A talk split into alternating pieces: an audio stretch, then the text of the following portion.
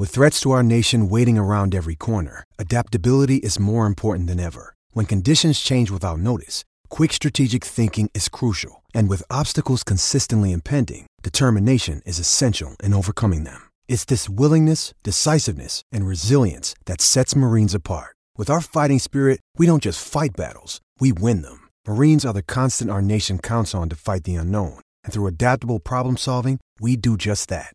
Learn more at marines.com. Okay, round two. Name something that's not boring. A laundry? Ooh, a book club.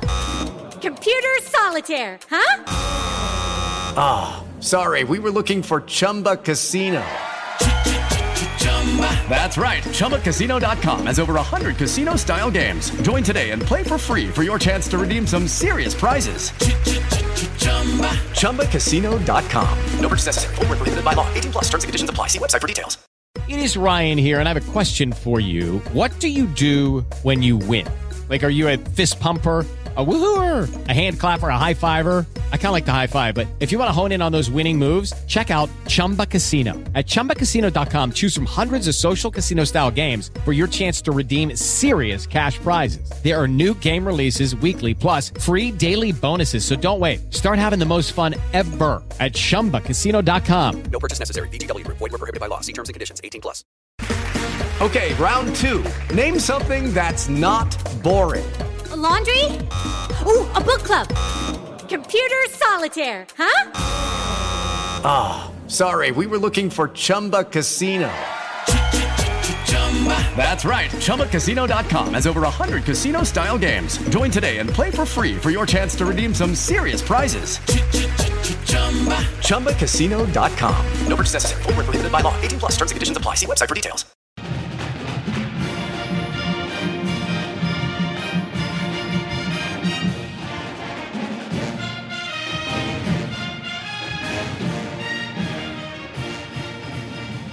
Hello there, Duke basketball fans, and welcome to episode number 29 of the DBR Duke Basketball Report podcast. I am your host this week. I am Jason Evans. You know me on the DBR boards because my name on the boards is also Jason Evans. Joining me, as usual, my colleagues, my uh, partners in crime, Donald Wine, Blazing DW. Say hi, Donald. What's up, everybody? And from Denver, Colorado, Sam Klein. Sam, what's up, my friend? Hey guys, I just got back from a uh, Duke Forward uh, planning meeting. Uh, it was a lot of fun. I'll talk about it at the end. Oh, okay, cool. We look yeah. forward to that. A couple hours ago, before Sam could join us, Donald and I got things kicked off and started with a very special guest as we wanted to preview the Northwestern game, the big football game that's coming up. So, first thing for you guys in the podcast, we're going to let you listen to that interview.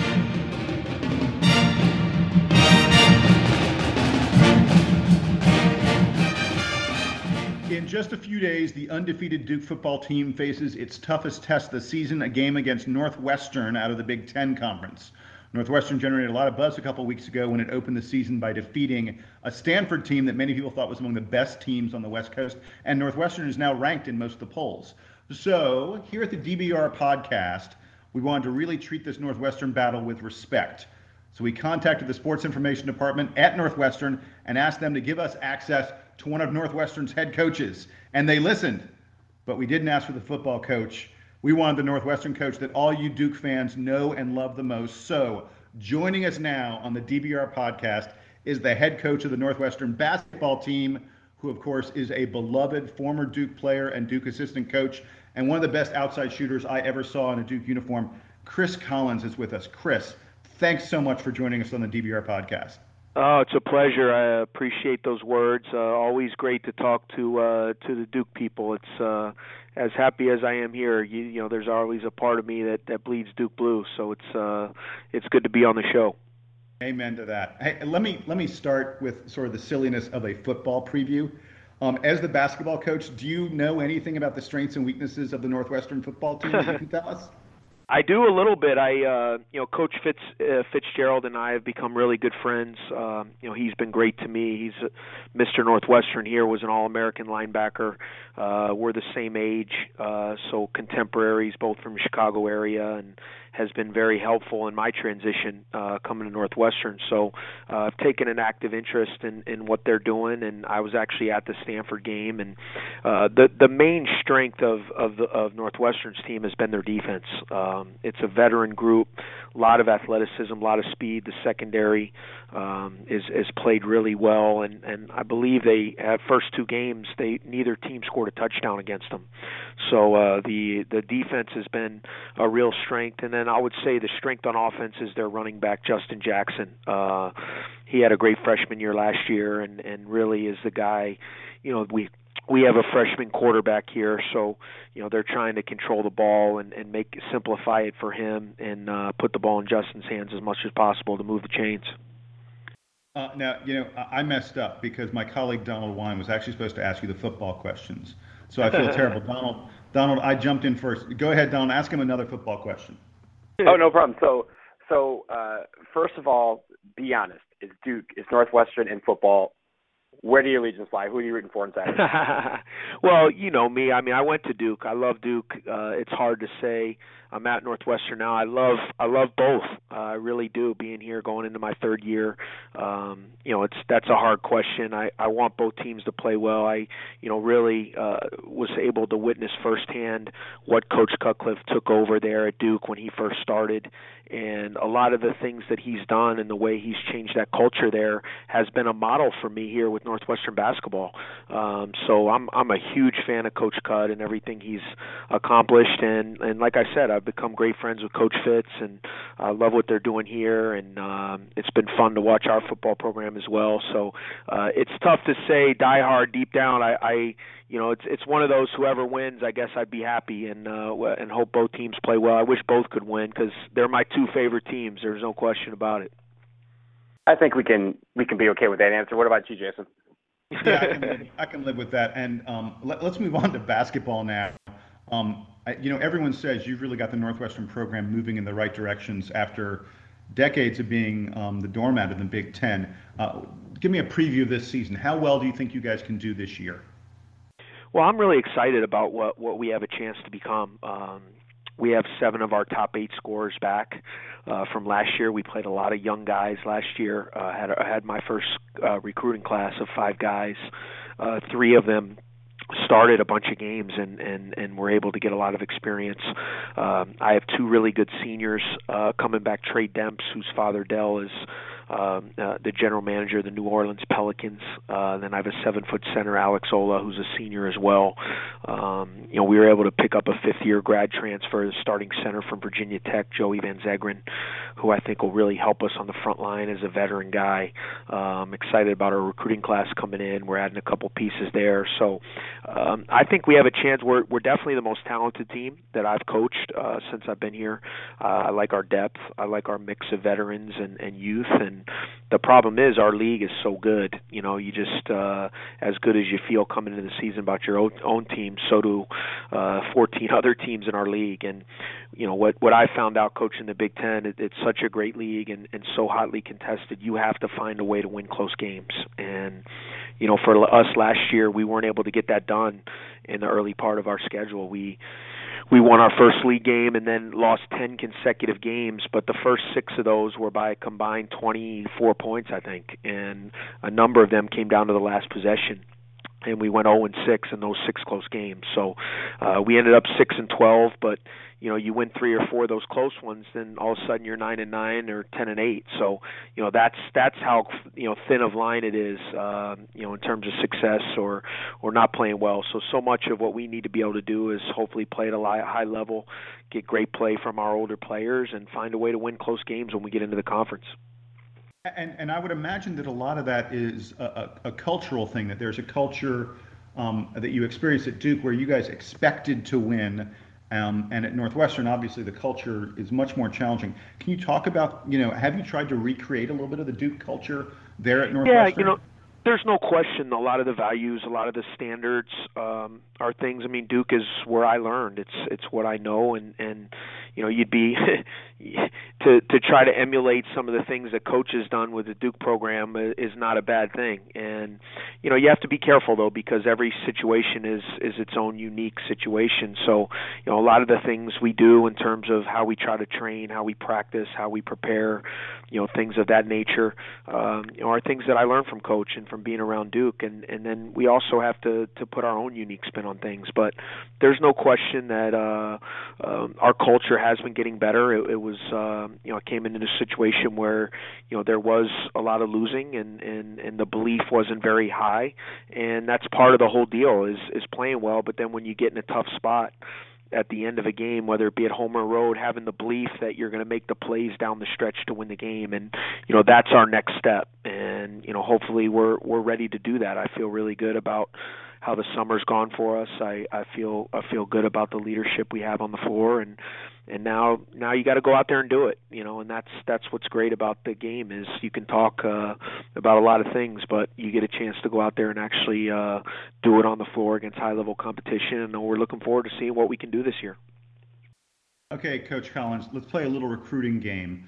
Pretend that I, Jason Evans, am a top 100 ranked recruit and you're trying to get me to come to Northwestern, what's the pitch? What do you tell people to say to, to, to get them to come to Northwestern and play for you?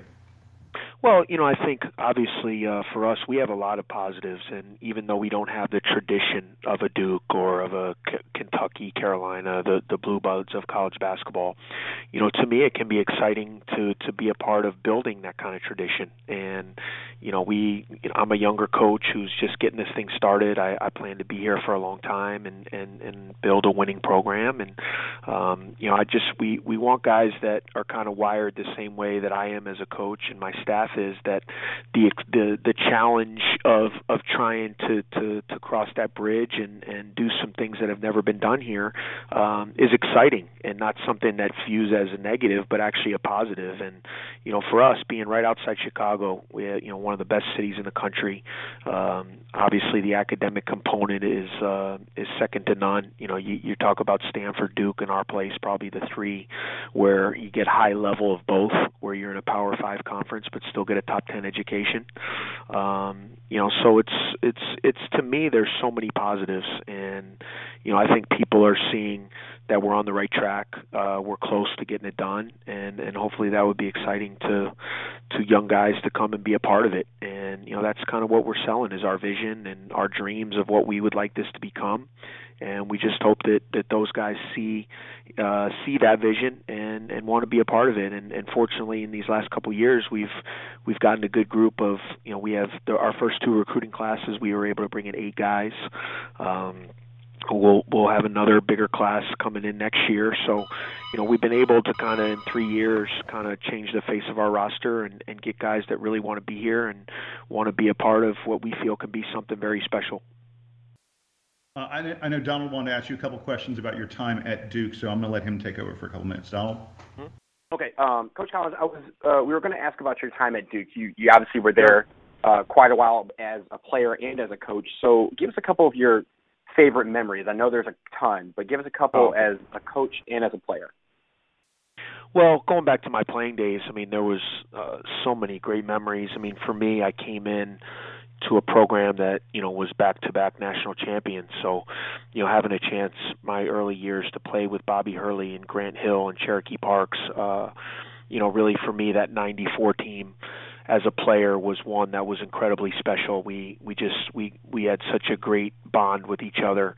It was Grant's senior year with Tony Lang and Marty Clark, and you know we made that run all the way to the national championship game, and you know we're one Scotty Thurman Rainbow Three away from winning the whole thing. And you know I think for me a, a memory. You were, you were actually you were one Chris Collins rimmed out three. Yeah, I I didn't. I was hoping you wouldn't bring that up, but uh, I I think about that all the time. I I still feel like you know, as a shooter, when you shoot that, when you take the shot, you know when you make a shot or you miss it. And I had just hit a couple in a row in that game. I, I had it going a little bit and got a clean look from the top. And uh, man, when I let it go, I thought it was in, and uh, just just wasn't meant to be. And that was a tough, you know, tough pill to swallow coming that close. But you know, just having a chance to play in a Final Four and a national championship. I remember being out on that court before those games and just kind of looking around and kind of going back to my childhood and all the times that I was in my backyards playing by myself and envisioning myself dreaming of of playing in games like that and all of a sudden there I was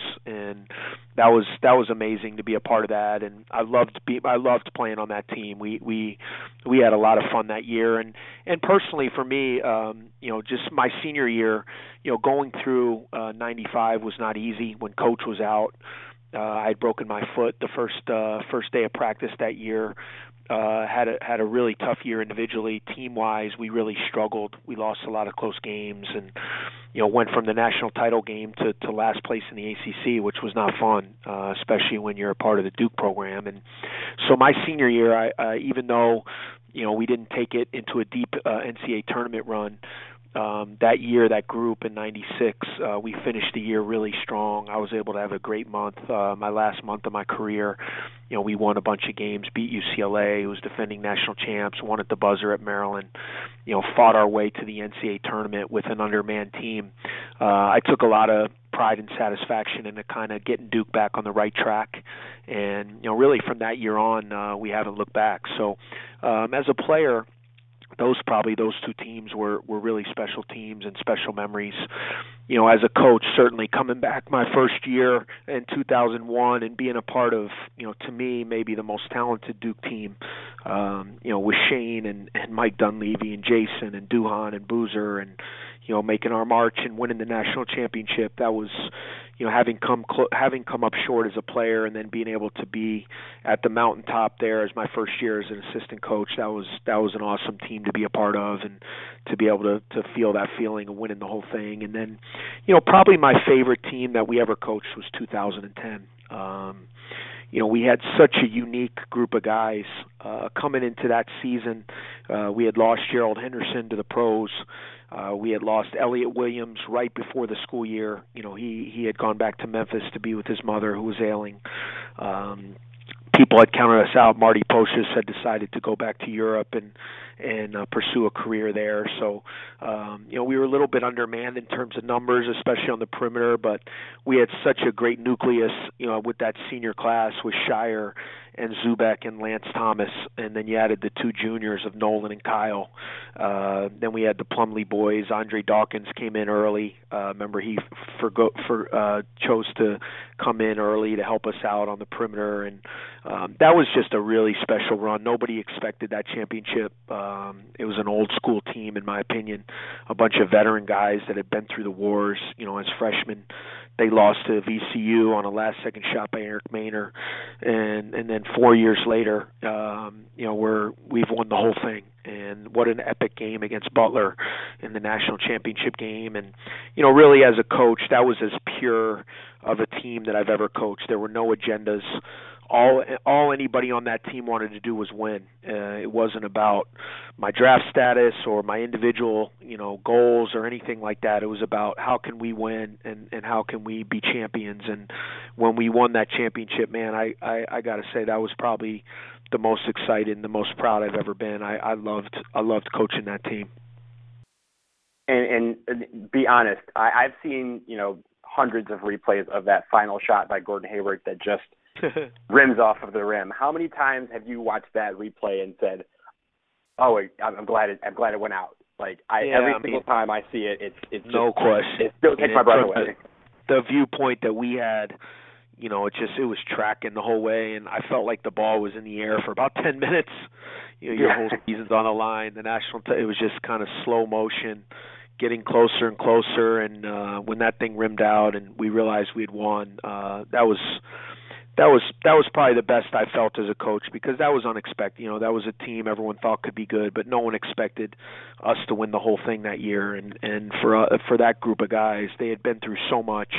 Uh, they they literally, you know, started from from from the from the bottom and and worked their way up all the way to the finals. And uh, you know, I I loved coaching that group and and a special group of guys. And and really, uh, that was as fun a year as I've had as a coach.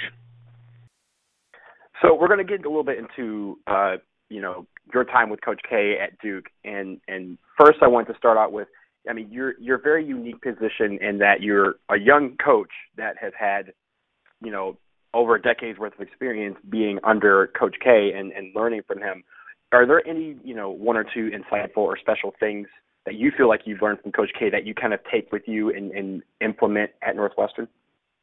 Yeah, I think the first thing I learned is uh, when you grow up and you're playing, you you if you think about coaching, you know, you think of more like strategy type thing. You think of building skills. You think of in-game strategy, game plans, substituting, and, and all those things are really important. But being around Coach K every day, the thing that I came to learn was that that so much about coaching was was building deep relationships with your players and building the trust and the honesty and developing truth with each other and that at the end of the day, if you get a group of guys that are going to fight for one another, are going to fight for the coach, um, you got a chance to win, uh, no matter what plays you run or no matter what defenses you do. To me, that's the most important component, and and that's what Coach K does better than anybody I've ever been around. Uh, is his ability to get the most out of his guys and out of out of each and every team. Um, you know, the thing also is the ability to adapt and be flexible. You know, I, I think a lot of times coaches, you know, you have your own beliefs about the way you think the game should be played and, and things you want to do offensively, defensively. And I think what, what Coach K is a master at is is understanding at times that might not be what's best for your team. And if that isn't what's best, then then you can't be afraid to change on the fly. And I think you see with a lot of coaches, they become stubborn to their system or this is the way we're going to do things. And I think what coach has done throughout the years is always tried to tailor what's done with each team based upon the personnel and the guys that he has. And that's that's one thing that I try to do. In co- I mean, to me, that's the essence of what coaching is: is getting the most out of each and every team, and figuring out that formula. And and he does that uh, at, at a very high level. And you know, I think the thing he, he I've had I've been blessed with amazing mentors. Um, obviously, growing up with my dad, who is a great basketball person, very smart was a player, coach, broadcaster, um, has been a great mentor for me. And then 20 years with Coach K as a player and a coach, um, learning from him every day is you got to be careful when you when you go your own way is to not try to just emulate them so much that you lose sight of who you are. And I think the thing that that coach is is has tried to tell me throughout the whole thing is, hey, when you go and take on this opportunity, be yourself. Don't try to be me. Don't try to be your dad. You know, take the things that you've learned and you're ready and be you and put your own personality and your own spin on things and and be true to yourself and and those are just a few things that I try to carry with me uh, each day as as I run our program here at Northwestern. Last question for me, and then I'll pass you back to Jason for a, a couple a couple more. Um, while you're at Duke, you were able to work with the U.S. Olympic team, um, I guess in 2012, and I, you know, I have to say that's probably one of the one of my highlights. If I were ever to be a coach or a player would be to work with the U.S. national team. Uh, what was that experience like for you? Uh, it was amazing. You know, Coach K. Uh, you know, I was actually with him for eight years. Um, you know, with with every step of the way with USA Basketball. It started in '06. Um, uh, you know, when we first took over, and uh, that first year we were just kind of helping on the U.S. side with the practices, and Wojo and I were the kind of the gopher gopher guys that would you know help the guys with their drills, shooting drills, kind of be an extra set of young legs out there to to help wherever was needed.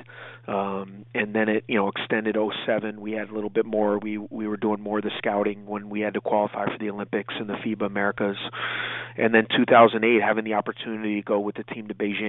Um, you know when we had lost uh, the 2004 Olympics and and the the the the sense of resolve that was in that group, you know, to to get that gold medal back to the U.S. where it belongs, uh, was amazing to be a part of. Um, you know, just and I think as a coach, it, it really helped with my confidence.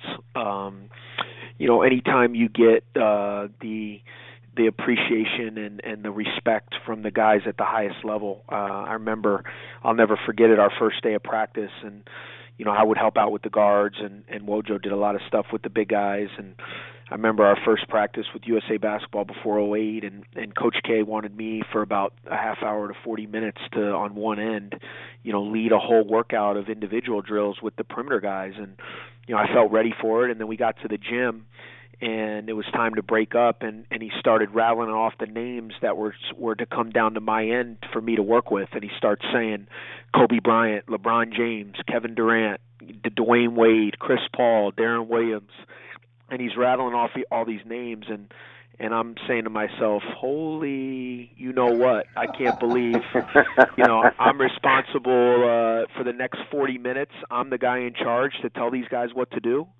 And you know I, I think it you know situations like that they they help you become a better coach. And you know to to see the respect that those guys gave me um you know they honored my you know the what I was trying to tell them to do. They they would they treated me like a coach. And I think that whole experience really helped me realize you know that I was ready when the situation came that to to take the next step and to be a head coach. And you know I I you know all the things that coach K uh, allowed me to do throughout my tenure there but really that Olympic experience I think it meant so much to me individually and and also just from a personal perspective.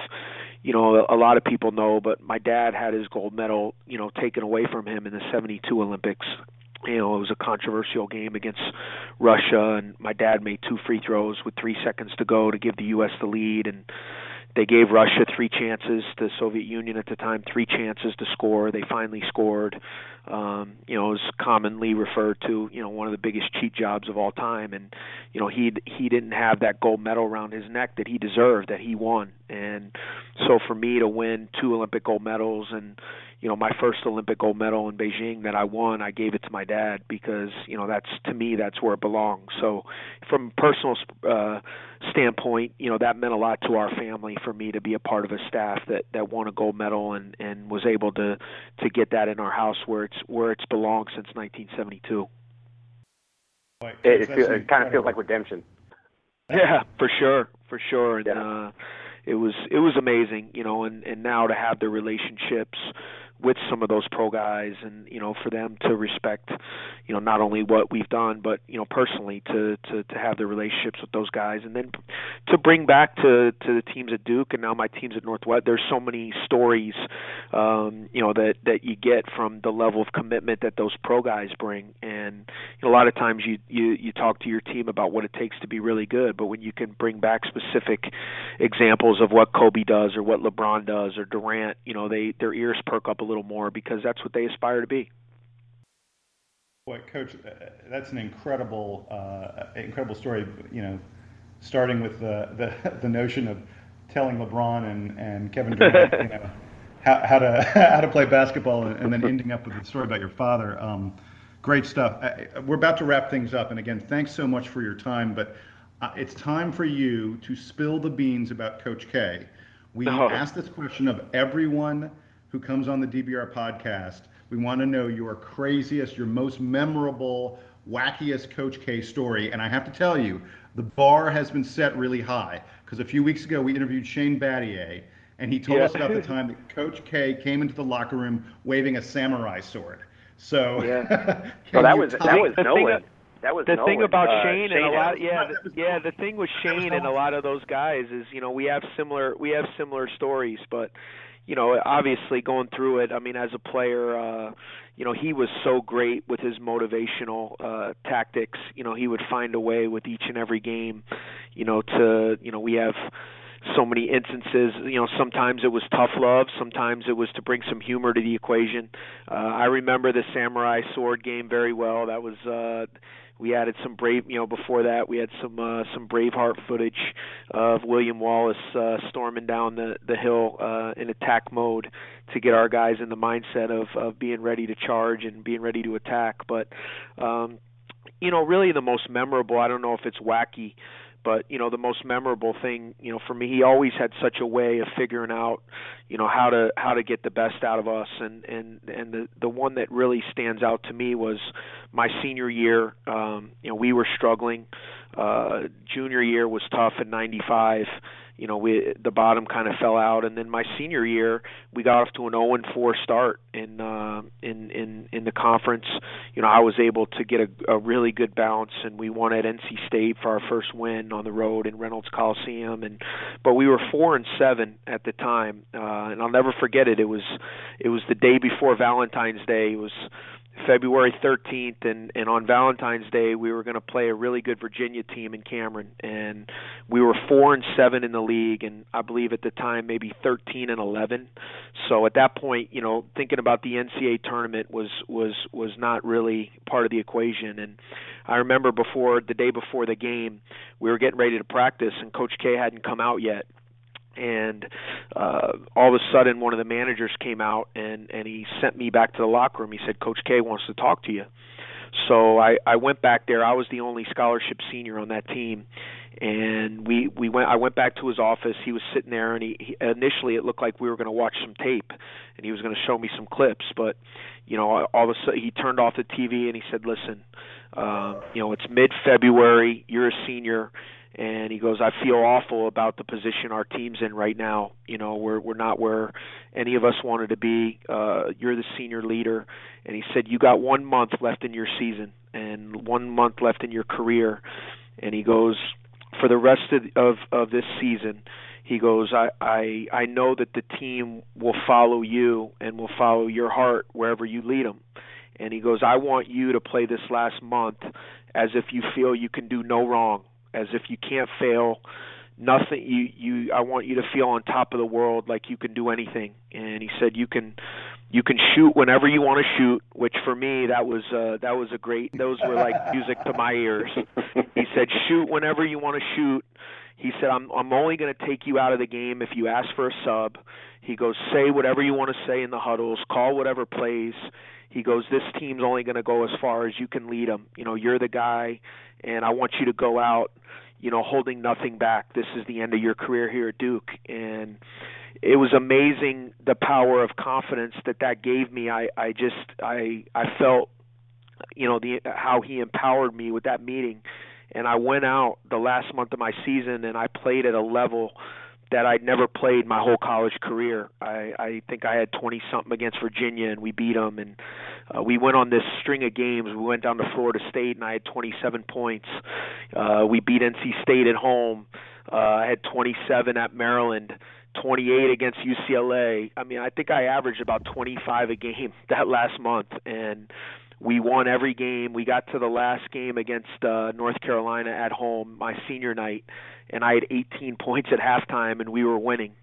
And the first play of the second half, I broke my foot, and uh, you know that kind of came. You know, the we ended up losing that game. I didn't play in the ACC tournament, and then tried to play in the NCAA's on a broken foot. And but you know, the point is just that to me, you know, those are the little things. And even though it's not a wacky story, you know that's that's like a memory that I share with Coach K and and what that led to my play. It kind of gives you a little microcosm of what he's all about and and how he gets the most out of his guys. And you know that's a meeting that that I'll never forget. Oh, that is just incredible. And I have to tell you, the, as you talk about the memories come washing back over all of us, I'm sure, all of us who've been fans for a long time, different, you know, different things that you're talking about, I, I can vividly see them. The, the shot against NC State that sort of rattled around and, and went in to just break that losing streak. I remember that so vividly. yeah. Hey, yeah, no, that's, I always say that was a shooter's touch right there, you know, so oh, that's, uh, hit the rim about four times and went in, but, you know you you have those memories. I mean that's what's so great about you know playing at a place like Duke and and and playing at a high level. You get those special memories that that last and and being a part of it and you know I know we're rapid, but you know my time at Duke was something you know those tw- those 19 years or 18 years or whatever it is are are you know Duke became my home and my family and all the fans and all the support we got. I mean the, those are things even though you move on and and and you try new things and being here at Northwestern, I mean, those that was a part of my life that I'll never forget. And the, like I said, I'll always I'll always have a huge place in my heart for Duke and the Duke fans, and um, uh, just have an incredible amount of memories throughout all the years. Coach, thanks so much. One last really quick question: If we could make you the czar of college basketball, absolute ah. authority, you don't have to answer to anyone. Is there anything you would change about the game? Well, I, I like the fact that the shot clock's going down. I always thought that was too long. I, I, I like a faster paced game. You know, there there's little rules. I mean, what's that? You want more shooting? Yeah, no, yeah, more more possessions, more points. That's that's uh, that's my style. I, but but you know, I think you know, for me, you know, little things can, you know, I I think every step we can make to maybe make the games a little bit a little bit uh you know not as long, especially at the end. You know, I know they're eliminating a timeout, um, you know, which will be good. You know, I'd like to see. Uh, I love the the part you know in the last two minutes of a game if you do have a timeout like the NBA. I'd like to be able to see where you could advance the ball because it just adds so much excitement to a game. You know, where where now you'd get a lot more strategy and you'd have a chance to to to be able to to extend the game there. And and uh you know but I, I think it's a players game. So everything we can do to to make it you know less physical more skill you know more more a little bit more up and down and and to me that's how basketball should be played. So you know i'm all for you know people being tough and but i i just think basketball is a skill game with uh athleticism and up and down and and scoring and you know anything we can do to continue to promote that uh you know i think will help the college game. Well coach collins boy thank you so much for joining us for giving us the time today um, all us Duke fans, you know, we're, we're, we're huge Northwestern, Marquette, Harvard, and Stanford. Did I cover yeah. all of them? Is that it? Yeah, we're, we're huge yeah. fans of all you guys that are, that are part of the family. But um, boy, I'm especially rooting for you because I know you took on such a huge challenge at Northwestern, the only Power Five conference um, team that's never been to the NCAA tournament. I hope this is the year we're going to be watching and, and rooting for you guys, uh, you know, every time we can. And we just appreciate you coming on and giving us a little bit of insight into. Uh, uh, into all that you've accomplished and and uh, the, the tricks of the trade of, of being a successful Division One um, basketball coach, and of course sharing the memories from uh, the many many years at Duke. Thanks a lot for being with us, and and good Thanks, luck guys. Was, thank you. I really weekend. appreciate it. thank you. Take it easy, coach. All right. Thanks for having me, guys.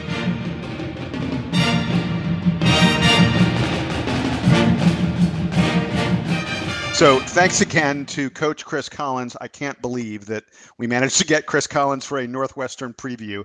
Um, really incredible and really wonderful. Uh, Donald, let me put it to you because you were one of the folks who, uh, along with me, got to chat with Chris. What were your takeaways? What were the what were the things you thought were really remarkable in that interview? Well, I really liked when he uh, talked about his experience with the Olympic team, and you know the story.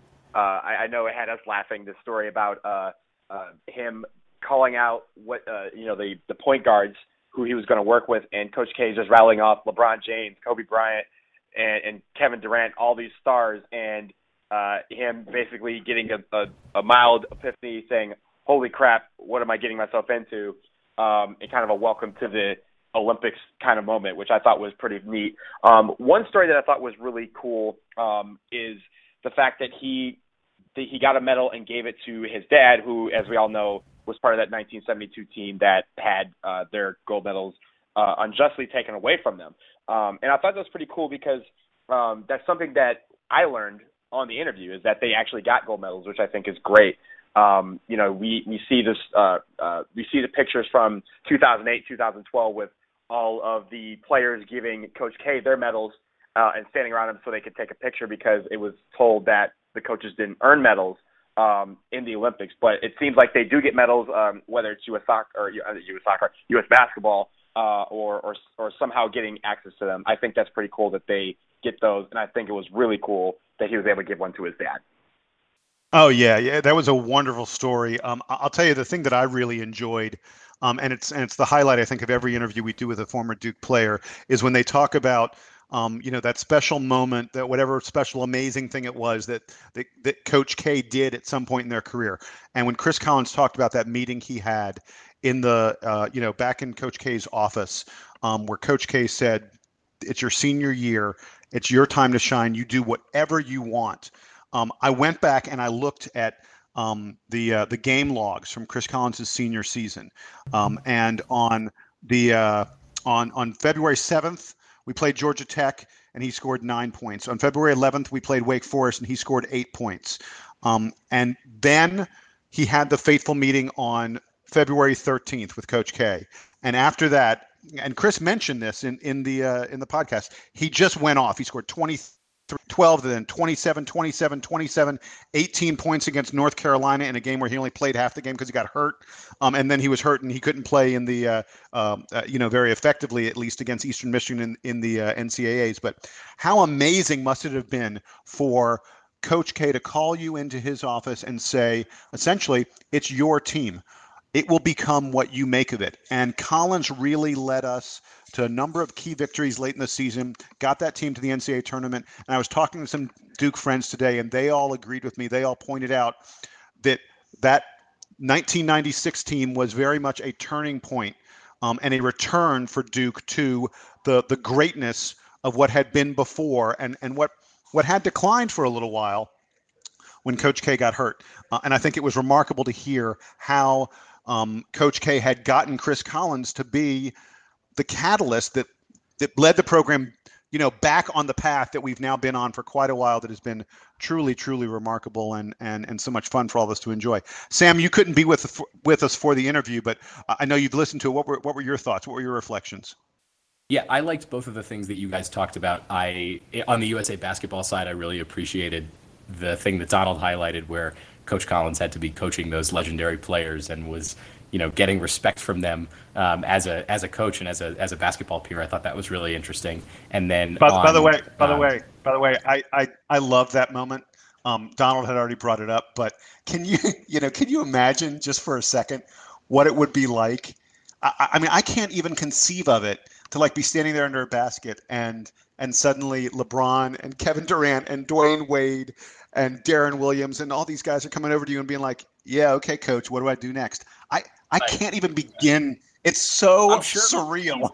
like I'm sure he's comfortable being on a basketball court with those guys because I mean he's been around basketball his whole life. It's like you know it's it's it's completely who he is. But it's not have those guys who he knows are are the best guys in the whole world to be specifically asking him for like advice or like or listening to what he's saying about like okay now we're gonna do this thing. Like don't like Kobe Bryant don't go off and like have your own shooting practice like I know you want to. Like come run these drills with me. Um, that crazy. that part of it I thought absolutely was, crazy. was, was, totally neat.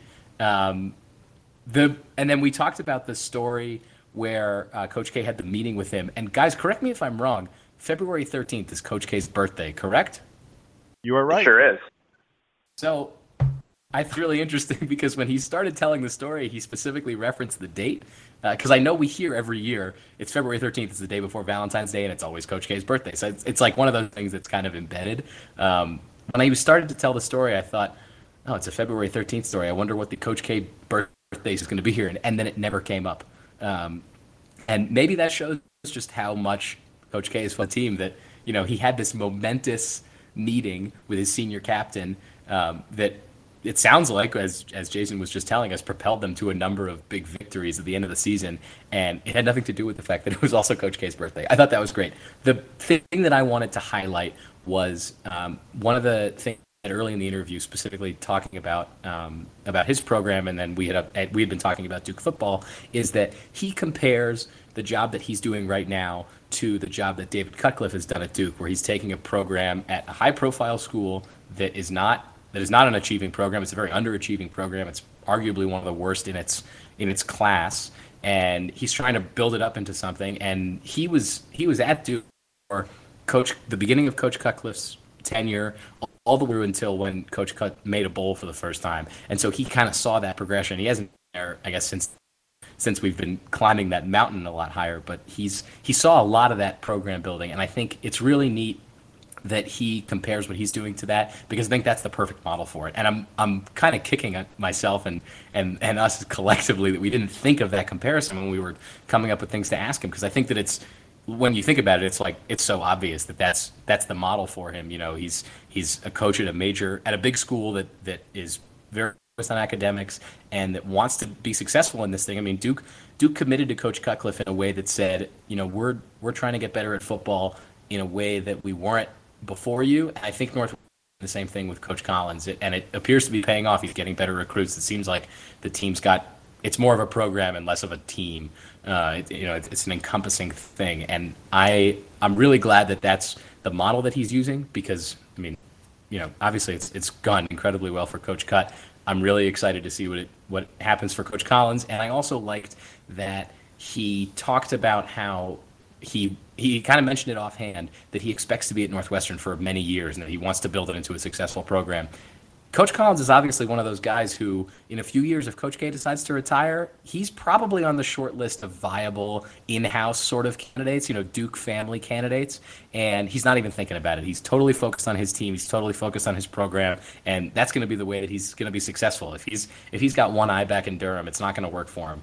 Um, and and he's he's got other guys who have left Duke who have also been successful, and I think he's going to be successful. I think that it's just a matter of time before they finally break that horrible streak of not making the tournament because he seems like he's so locked in, he's committed, he's got so much great experience coaching USA and coaching Duke and being just a, a basketball man all the way through. It seems almost impossible that he won't succeed there. Um, you know, provide given the level of support I think that he expects and and he's very confident. He seems like he relates to the to the kids really well. He's obviously from Chicago, or from not not just Chicago, but from that Evanston area.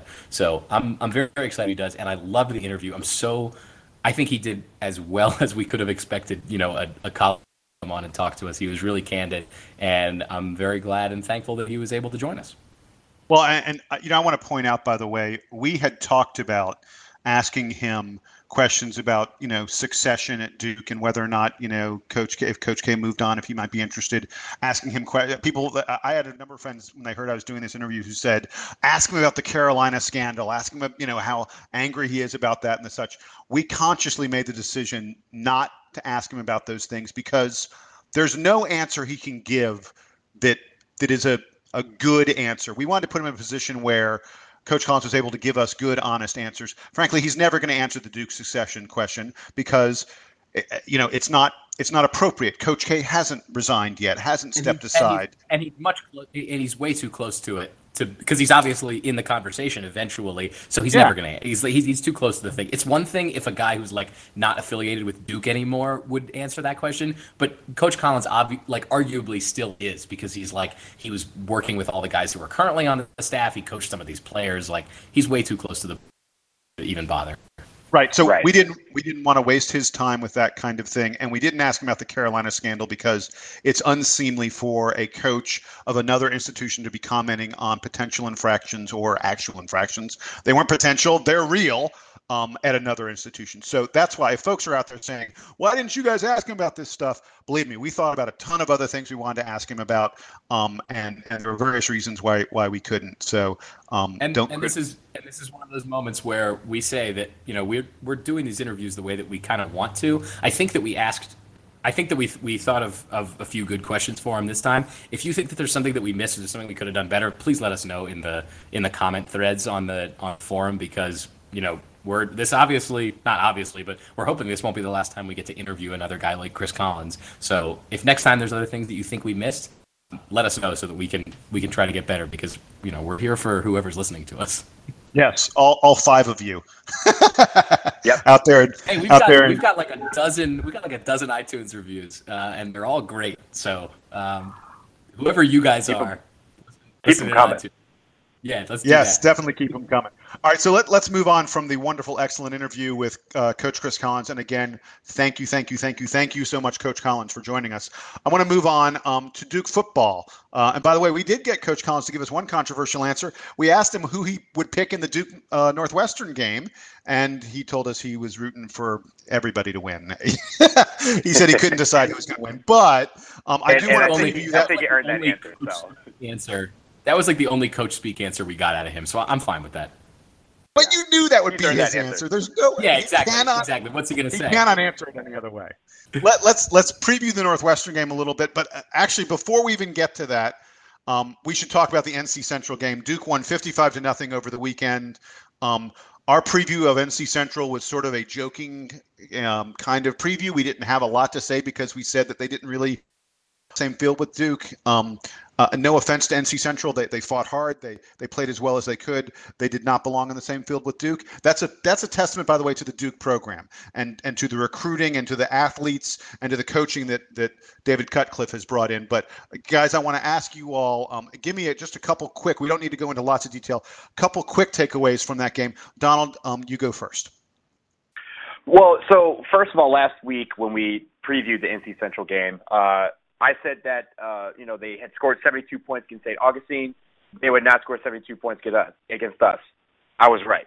Uh, I believe Sam, it, it was you that said that uh, the benchmark that we wanted to shoot for uh, was the blowout, the shutout that we had uh, a couple years ago when we had our 10 win season. What do we do? We shut them out. So the team did their job. Um, I'm looking at a couple of stats here. Uh, total yards, 655 yards, 367 in the air, um, 315 of those by Thomas Sirk. He um, he performed pretty uh, pretty well in my opinion. Um, also had nine carries for 86 yards and three throwing touchdowns and one rushing touchdown. Uh, on defense, um, we only had uh, we pitched a shutout. We only gave up one big play, and but that was about it. I mean, they did their job. They they shut them down. Uh, the run defense was terrific. Uh, only 54 rushing yards uh, for NC Central. Uh, Shaun Wilson had a great game. Uh, he had three catches for 102 yards, including that 89 yard just weaving through everybody down the sideline uh, for a touchdown. Um, but the one stat that I'll leave you with, um, and I'll toss it over to to, uh, to Sam, the longest plays from scrimmage for our uh, for our wide receivers was unbelievable. We had Wilson at 89 yards, T.J. Rahming at 59 yards, Johnell Barnes 44 yards, Max McCaffrey 43 yards, Ryan Smith 32 yards, and Shaquille Powell 24 yards.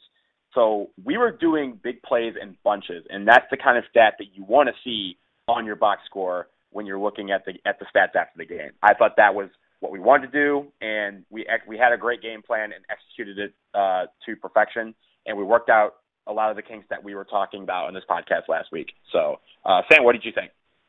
I agree with most of what you said. I think that the ongoing discussion this season, the thing that's going to be the most interesting about Duke will be the progression of Thomas Sirk. And in the first quarter against NC Central, he looked pretty bad. Um, he was throwing balls behind guys and in front of guys and all over the place. Uh, and I was really worried that that that continue. And I thought, you know, maybe maybe the game against Tulane was was where he peaks. The second and third quarters against NC Central, he was excellent. He was putting balls in in great spots for receivers to to move with them because you know that's kind of the difference between like a, a, decent like a fine quarterback like an average quarterback and a really good quarterback is that they're leading guys with the ball. They're not throwing uh, balls that are going to get picked off. I thought Sirk got a lot better as the game went on. He giving guys balls in places where they can catch and then turn and run and not where they had to like stop and think. Um, so things really got him got better for him. I love the the his rushing ability and i like how much we're using it. It doesn't feel like we're over his rushing ability. It feels like we're using it in a way that really flows with the rest of the offense.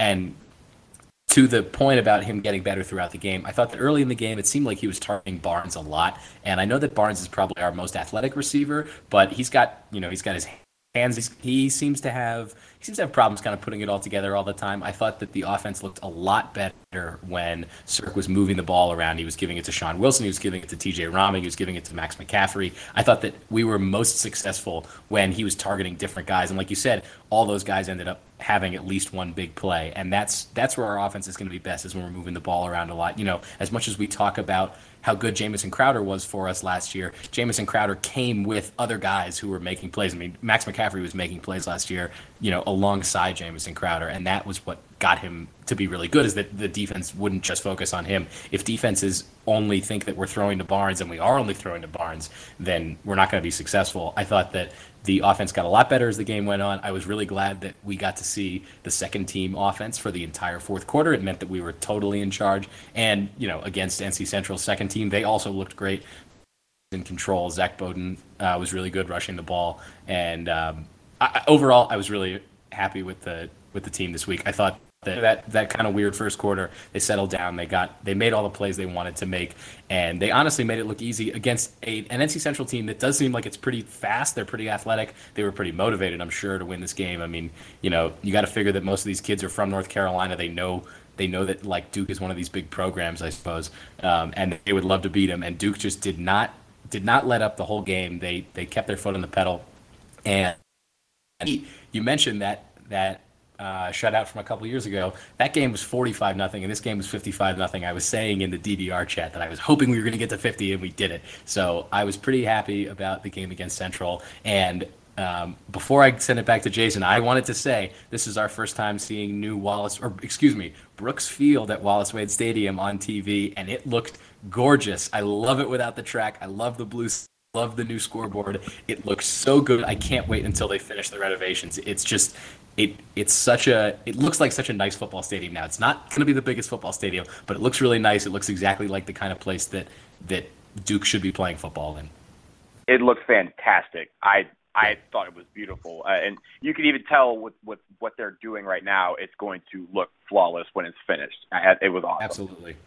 Well, and one of the nice things about the game being a blowout was the announcers had lots of time to talk about the stadium and and uh, and the changes that are both coming and still to come, which uh, which which are really it's wonderful to see Duke investing in our football program in this kind of way and and preparing for um, uh, you know, a great future with David Cutcliffe. I, have got two little little things I just want to mention in addition to what you guys said.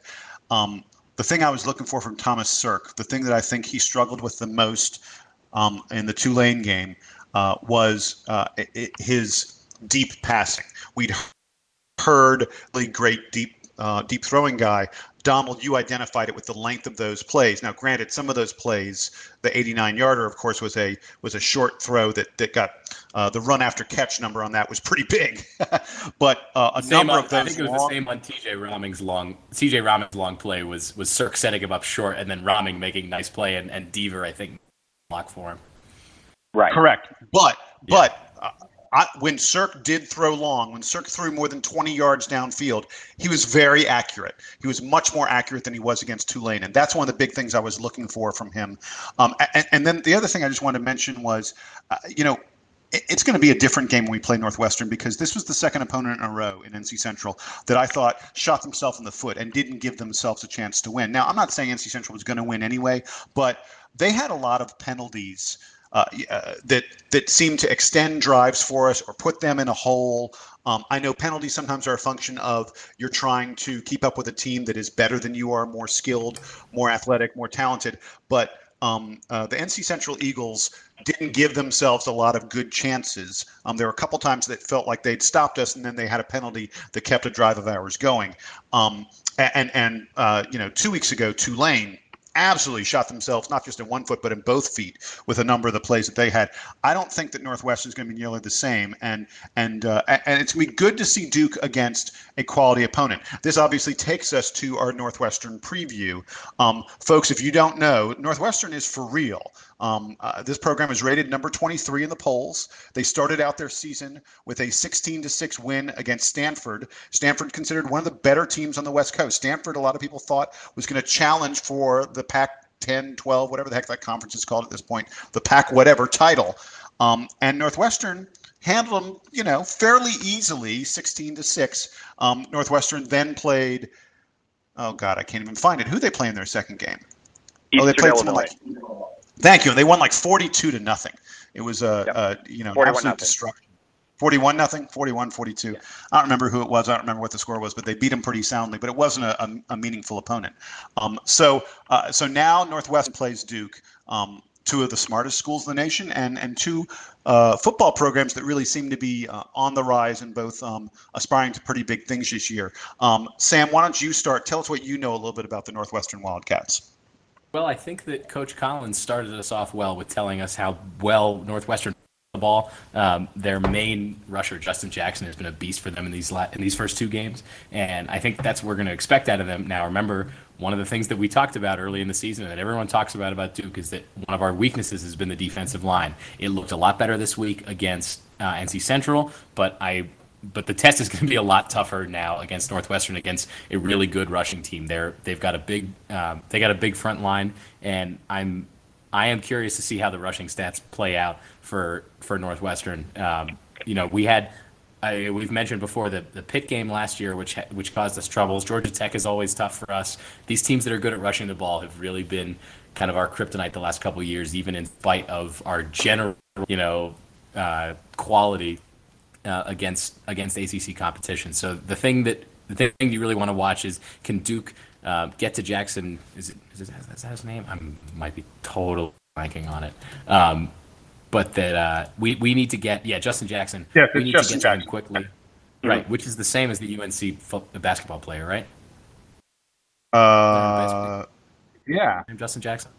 Yeah, that's why I was like, I was like, I know I'm saying his name, but I'm is that the right guy? Um, yeah, we want to get to him quick. Uh, we we want to we want to focus on him. Um, their their passing is not nearly as good. Their their quarterback Clayton Thorson has only attempted 40 passes in two games, um, and he, he's been somewhat efficient.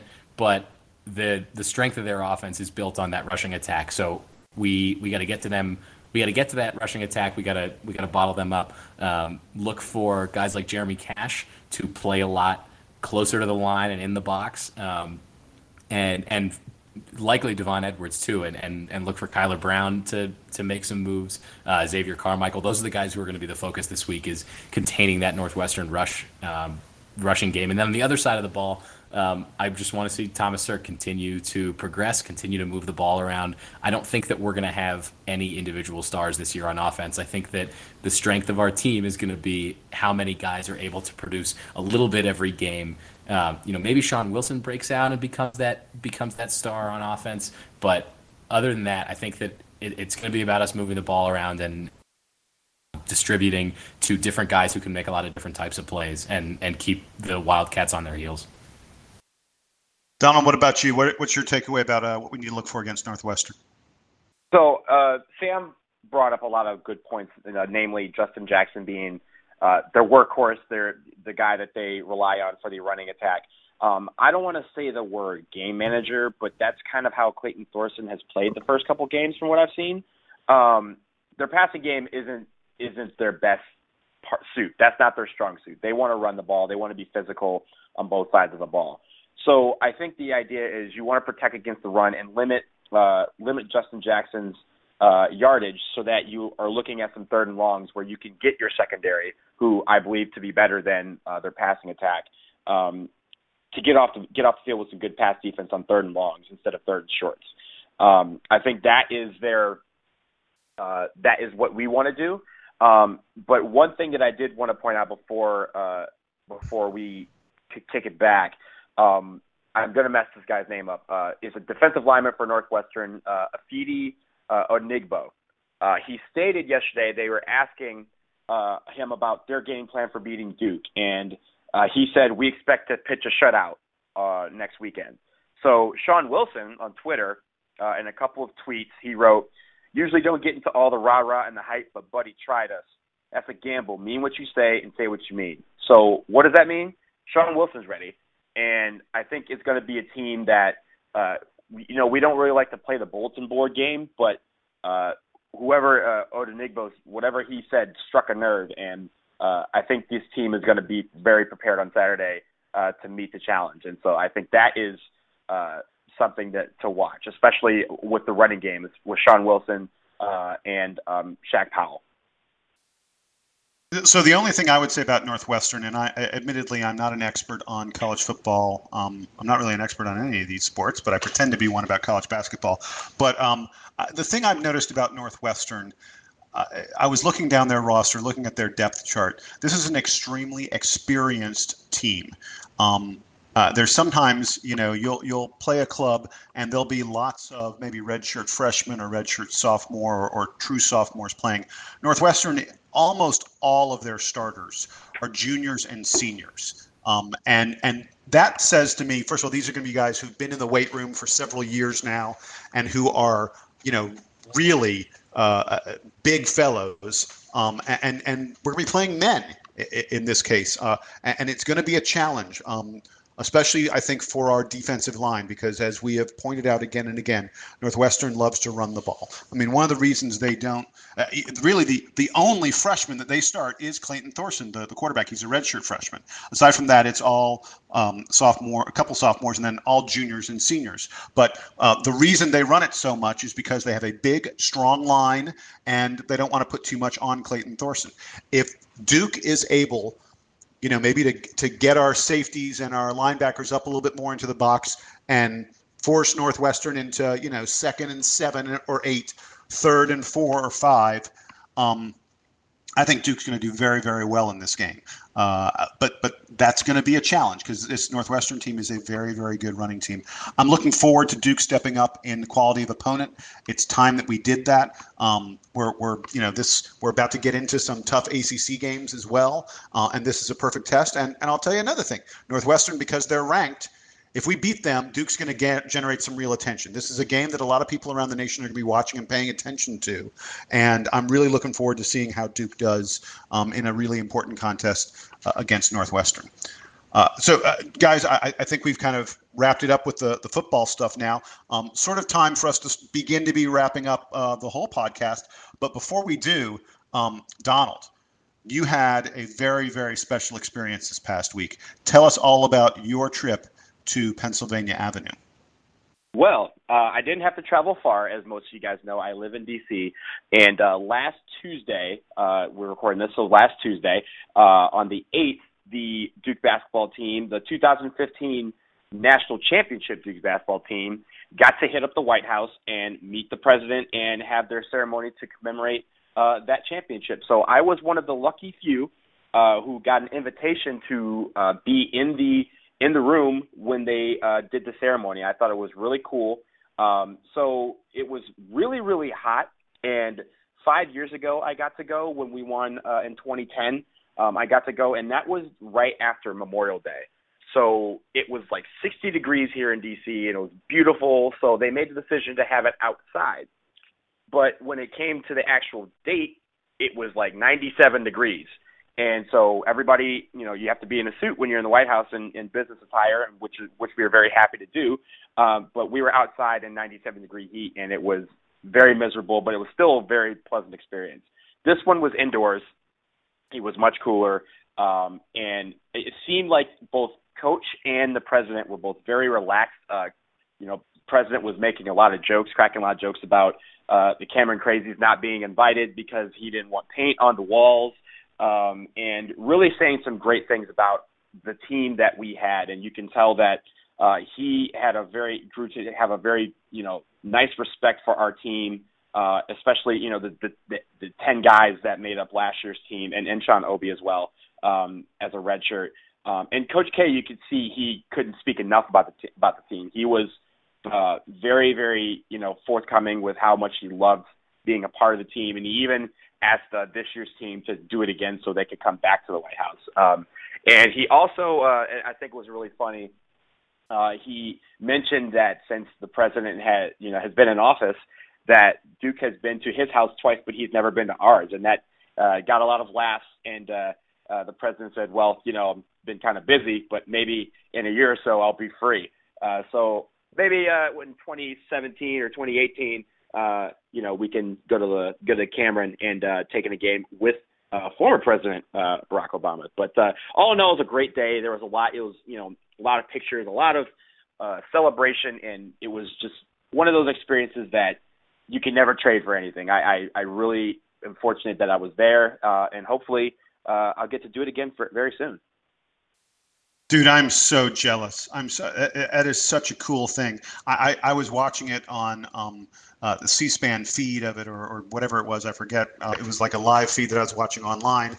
Um, and by the way, you mentioned the pictures. One of the things that I noticed the number of people holding up cell phones and taking a picture when Obama and the Duke team came in and stood up behind the podium. number of people holding up to take photos and then turning the phone around so they could take a selfie of themselves with the president and the Duke team in the background. It was like everyone in the entire room was doing the exact same thing. It just cracked me up. I thought it was really funny. Oh, I, I, I, I did all of that. I, I did all. I'm, that. I'm sure. Several pictures.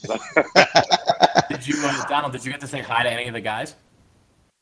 Uh, I got to say hi to a couple former players. You know, I saw Reggie Love was there, um, and uh, I, I didn't get a chance to see the. So the freshmen, um, I got there early. I got there about 9:45. We were let in about 10:45. So I was one of the first people in line.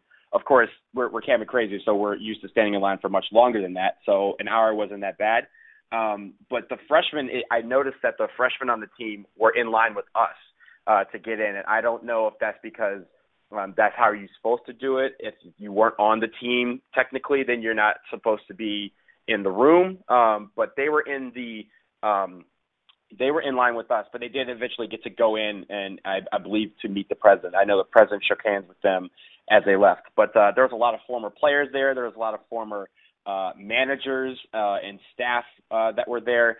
Um, so I got a chance to, you know, shake hands with a couple people. I did not get to shake hands with the president, but I I've done that before, um, uh, which is also a, a highlight of my life. But uh, uh, and, and a couple of the players that I did get to, you know, say what's up to. But um, yeah, Donald, it, was, Donald, it, it was really cool. Donald, Yeah. Donald.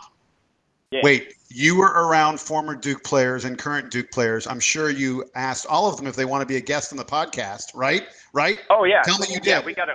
We're gonna have a lot. We're gonna have a long list of people, but we don't want to give away everything right now. So people Okay. just gonna have to stay tuned.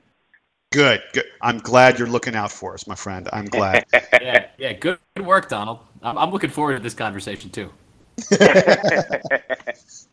Uh, so the last thing we're going to have here in the podcast, there was a, uh, a story on CBS Sports today. Um, uh, uh, Gary Parrish of CBS Sports um, put out an article about the 15 programs that he believes, the college basketball programs he believes are best positioned for success over the next five years. Um, it should come as no surprise to anyone who has a uh, head on their shoulders and has paid attention to college basketball at all over the past several years, several decades, that the program he says best positioned for success, the number one program, is the Duke Blue Devils. This is sort of just the latest in the uh, in the offseason. You get a lot of these stories about oh, which program is going to be best in 2020 and all this other kind of stuff, and it's always no matter how, what measure you use, no matter how you're, uh, you know, thinking about figuring out who's going to be on, on top of the heap, the program that is on the top top of the top is always Duke. Um, uh, but uh, Sam, I know you had a little comment about the list and, and something that you thought seemed a little weird about it. It's uh, I, I think you called it an article. I would have called it more like a fluff piece. Um, although I although I generally enjoy Gary Parrish's analysis on college basketball, I thought that this was just one of those silly offseason things. The one interesting thing that I noticed on there was that he had UNC ranked in the top ten. I think they were seventh. And if Eight. Gary They Parrish They were number eight. Number eight. If sorry, he, they were number eight. If Gary Parrish knows where the UNC program is going to be in three years, then he's got a time machine because nobody knows where the UNC program is going to be in three years. No one knows who's going to be coaching them. No one knows who's going to be playing for them. No one knows if they're going to like be eligible for the postseason to compete at all. So I think it was pretty bold of him to say that they're just going to recover quickly from whatever challenges they they have to, you know, based on 20 years of cheating. Um, other than that, I mean, it was mostly just like the teams who were in the top 10 this year anyway. It's like all the teams who are good are just going to stay good. Maryland is good, Kentucky is good, Virginia is good. I noticed that he had NC State on there, which was which was cool. Uh, so it means that he thought that all three triangle schools were going to be good. But man, how can you possibly like know that UNC is going to be good? I mean, it's like you can't know any of these things, but especially with UNC, it is it's so up in the air. I couldn't tell you where UNC is going to be next year. I have no idea. Um, so eh, it seems kind of presumptuous on his part, but whatever. It's lame. Uh, it was lame. I mean, it's a silly list, and I wouldn't pay any attention to it. But he has Duke number one, so uh, I'll give him We credit for that. mention it. Yeah, exactly. Yeah, His number one prediction was correct. Everything else, whatever.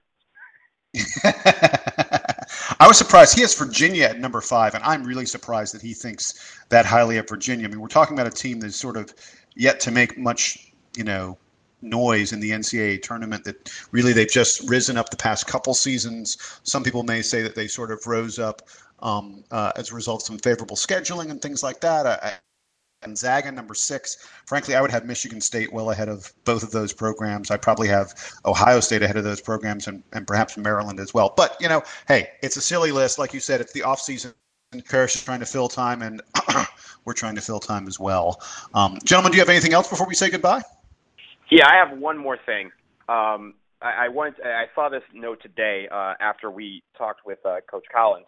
Um, as you guys know, last week we talked about how James Conner had uh, tore his uh, ACL um, and was out for the season. Um, one note that popped up was uh, James Conner on social media posted a picture of a letter that he got from Coach Cutcliffe, um, wishing him well and, and basically uh, on behalf of the Duke program and the Duke family, offering uh, their uh, their respect to him and wishing him a speedy recovery. Um, and he uh, how much he appreciated uh, that gesture from Coach Cutcliffe. So just another uh, another day where where Coach Cutcliffe gives something um, to let us know that he is a genuine person with a genuine heart, and uh, that we should be thankful that he is wearing Duke blue.